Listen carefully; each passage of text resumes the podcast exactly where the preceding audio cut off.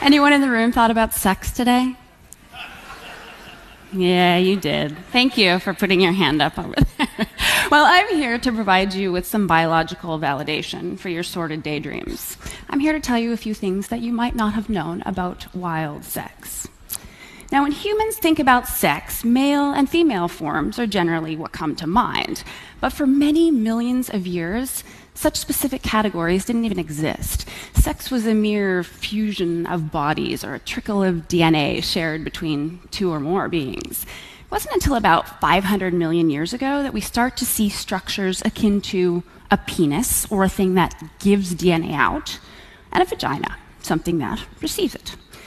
Now, invariably, you're probably thinking about what belongs to our own species, these very familiar structures, but the diversity that we see in sexual structures in the animal kingdom that has evolved in response to the multitude of factors surrounding reproduction is pretty mind blowing.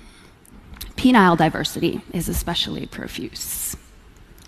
So, this is a paper nautilus. It's a close relative of squid and octopus. And males have a hectocotylus, just what is a hectocotylus? A detachable, swimming penis.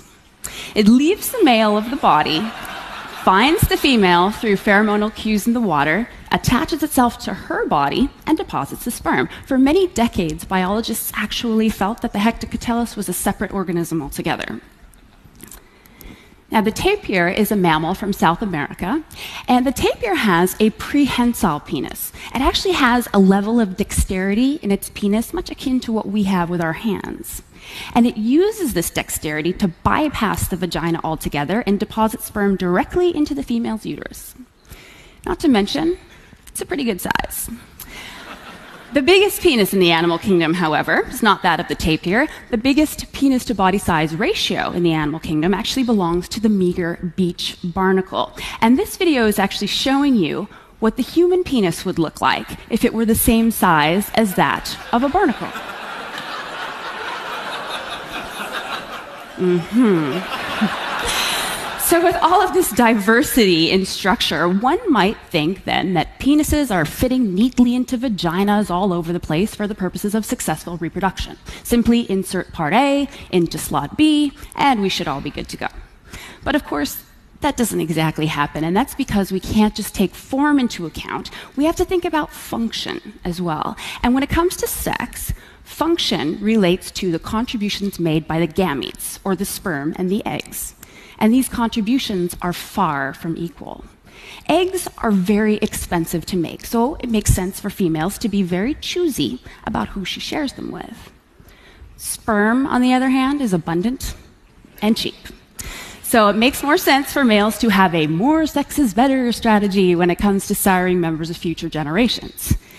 So, how do animals cope with these very incongruent needs between the sexes? I mean, if a female doesn't choose a particular male, or if she has the ability to store sperm and she simply has enough, then it makes more sense for her to spend her time doing other biologically relevant things, avoiding predators, taking care of offspring, gathering and ingesting food.